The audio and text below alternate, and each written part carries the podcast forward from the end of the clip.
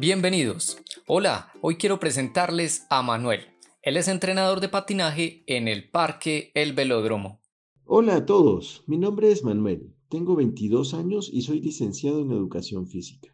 Hace dos años terminé mi carrera y comencé a trabajar como entrenador de patinaje con adolescentes de 13 y 14 años en Suba. Hace un año me mudé al velódromo y decidí buscar trabajo cerca de mi nueva ubicación. Surgió una oportunidad en una escuela de patinaje con niños y niñas de 3 y 4 años. la verdad es que fue un gran reto para mí, ya que estaba acostumbrado a dar instrucciones y ya. En los primeros días eh, colocaba los aros, conos y demás materiales para que los niños y niñas al llegar iniciaran el calentamiento y listos para trabajar. Al principio lloraban y buscaban ayuda a sus familiares para continuar con la clase. Un día mi novia, que es estudiante de pedagogía infantil, me acompañó al entrenamiento.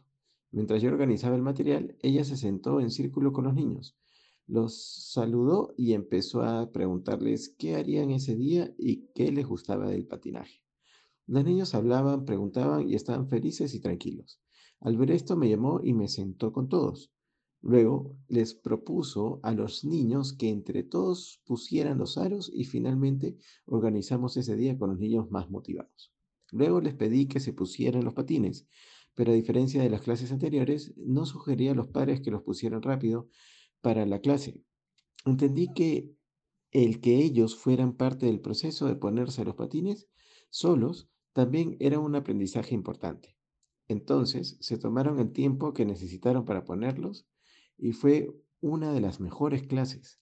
Todos estaban atentos, participativos y al finalizar nos ayudaron a dejar el parque organizado.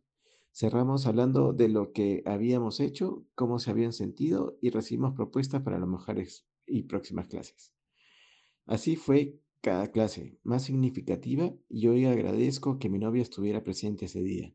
Empecé a cambiar mi mirada y aunque el proceso con los niños fue más retador, hoy me siento agradecido por esta oportunidad que la vida me brindó. Aprendí a escuchar a los niños, a verlos como seres capaces y motivarlos desde su propia experiencia. Gracias por escuchar mi historia. Gracias Manuel por compartirnos tu vivencia. Seguramente muchos actores multisectoriales encontrarán en ella la importancia de cambiar la mirada de los niños y las niñas.